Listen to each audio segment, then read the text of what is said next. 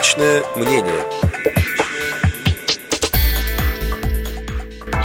21 марта в Министерстве экономики Российской Федерации в очередной раз поднимался вопрос работы предприятий общества слепых в Крыму. Встречу с заместителем министра экономики Сергеем Макаровичем Назаровым комментирует вице-президент ВОЗ, депутат Государственной Думы Российской Федерации Олег Смолин.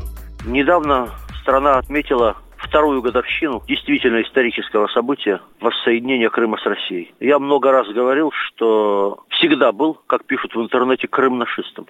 Еще тогда, когда это официально, что называется, не поощрялось. Нас тогда называли империалистами, тех, кто не понимал, почему Крым должен был войти в состав Украины.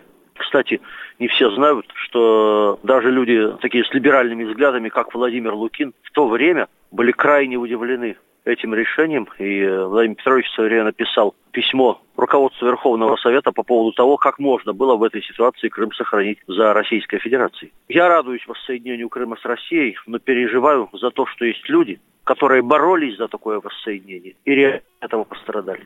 Среди них, увы, оказались часть наших товарищей с инвалидностью по зрению. Поэтому на протяжении этих двух лет мы многократно пытались решить вопрос по работе наших предприятий в Крыму. Последнее событие на эту тему – это поход 21 марта в Министерство экономики Российской Федерации. Дело в том, что в свое время на приеме у председателя правительства Дмитрия Медведева я передал специальное письмо Дмитрию Анатольевичу, очередное по этому вопросу. Выступал по нему президент ВОЗ Александр Федорович Неулакин меня поддержал по этому поводу. Потом мы вместе были у вице-премьера Дмитрия Казака. Потом было длинное, большое совещание в Министерстве экономики. Но все это движется очень медленно, без толчков дополнительных. Вопрос не решается, как ни странно, казалось бы, простой, но для юристов, как выясняется, сложный.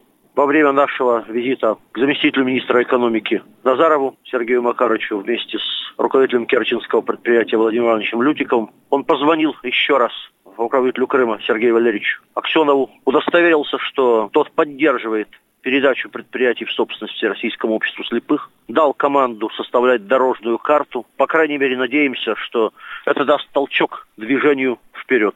Все, что от нас зависит, будет сделано, потому что, повторяю, очень скверно, когда незрячие люди, которые боролись за воссоединение Крыма с Россией, оказались э, невольными жертвами несовпадения разных законодательств. Я убежден, что Крым наш и будет наш. А вот для того, чтобы крымчане об этом никогда не жалели, нам всем нужно работать. Встречу с заместителем министра экономики Российской Федерации Сергеем Макаровичем Назаровым комментировал вице-президент ФОС, депутат Государственной Думы Российской Федерации Олег Смолин. Личное мнение.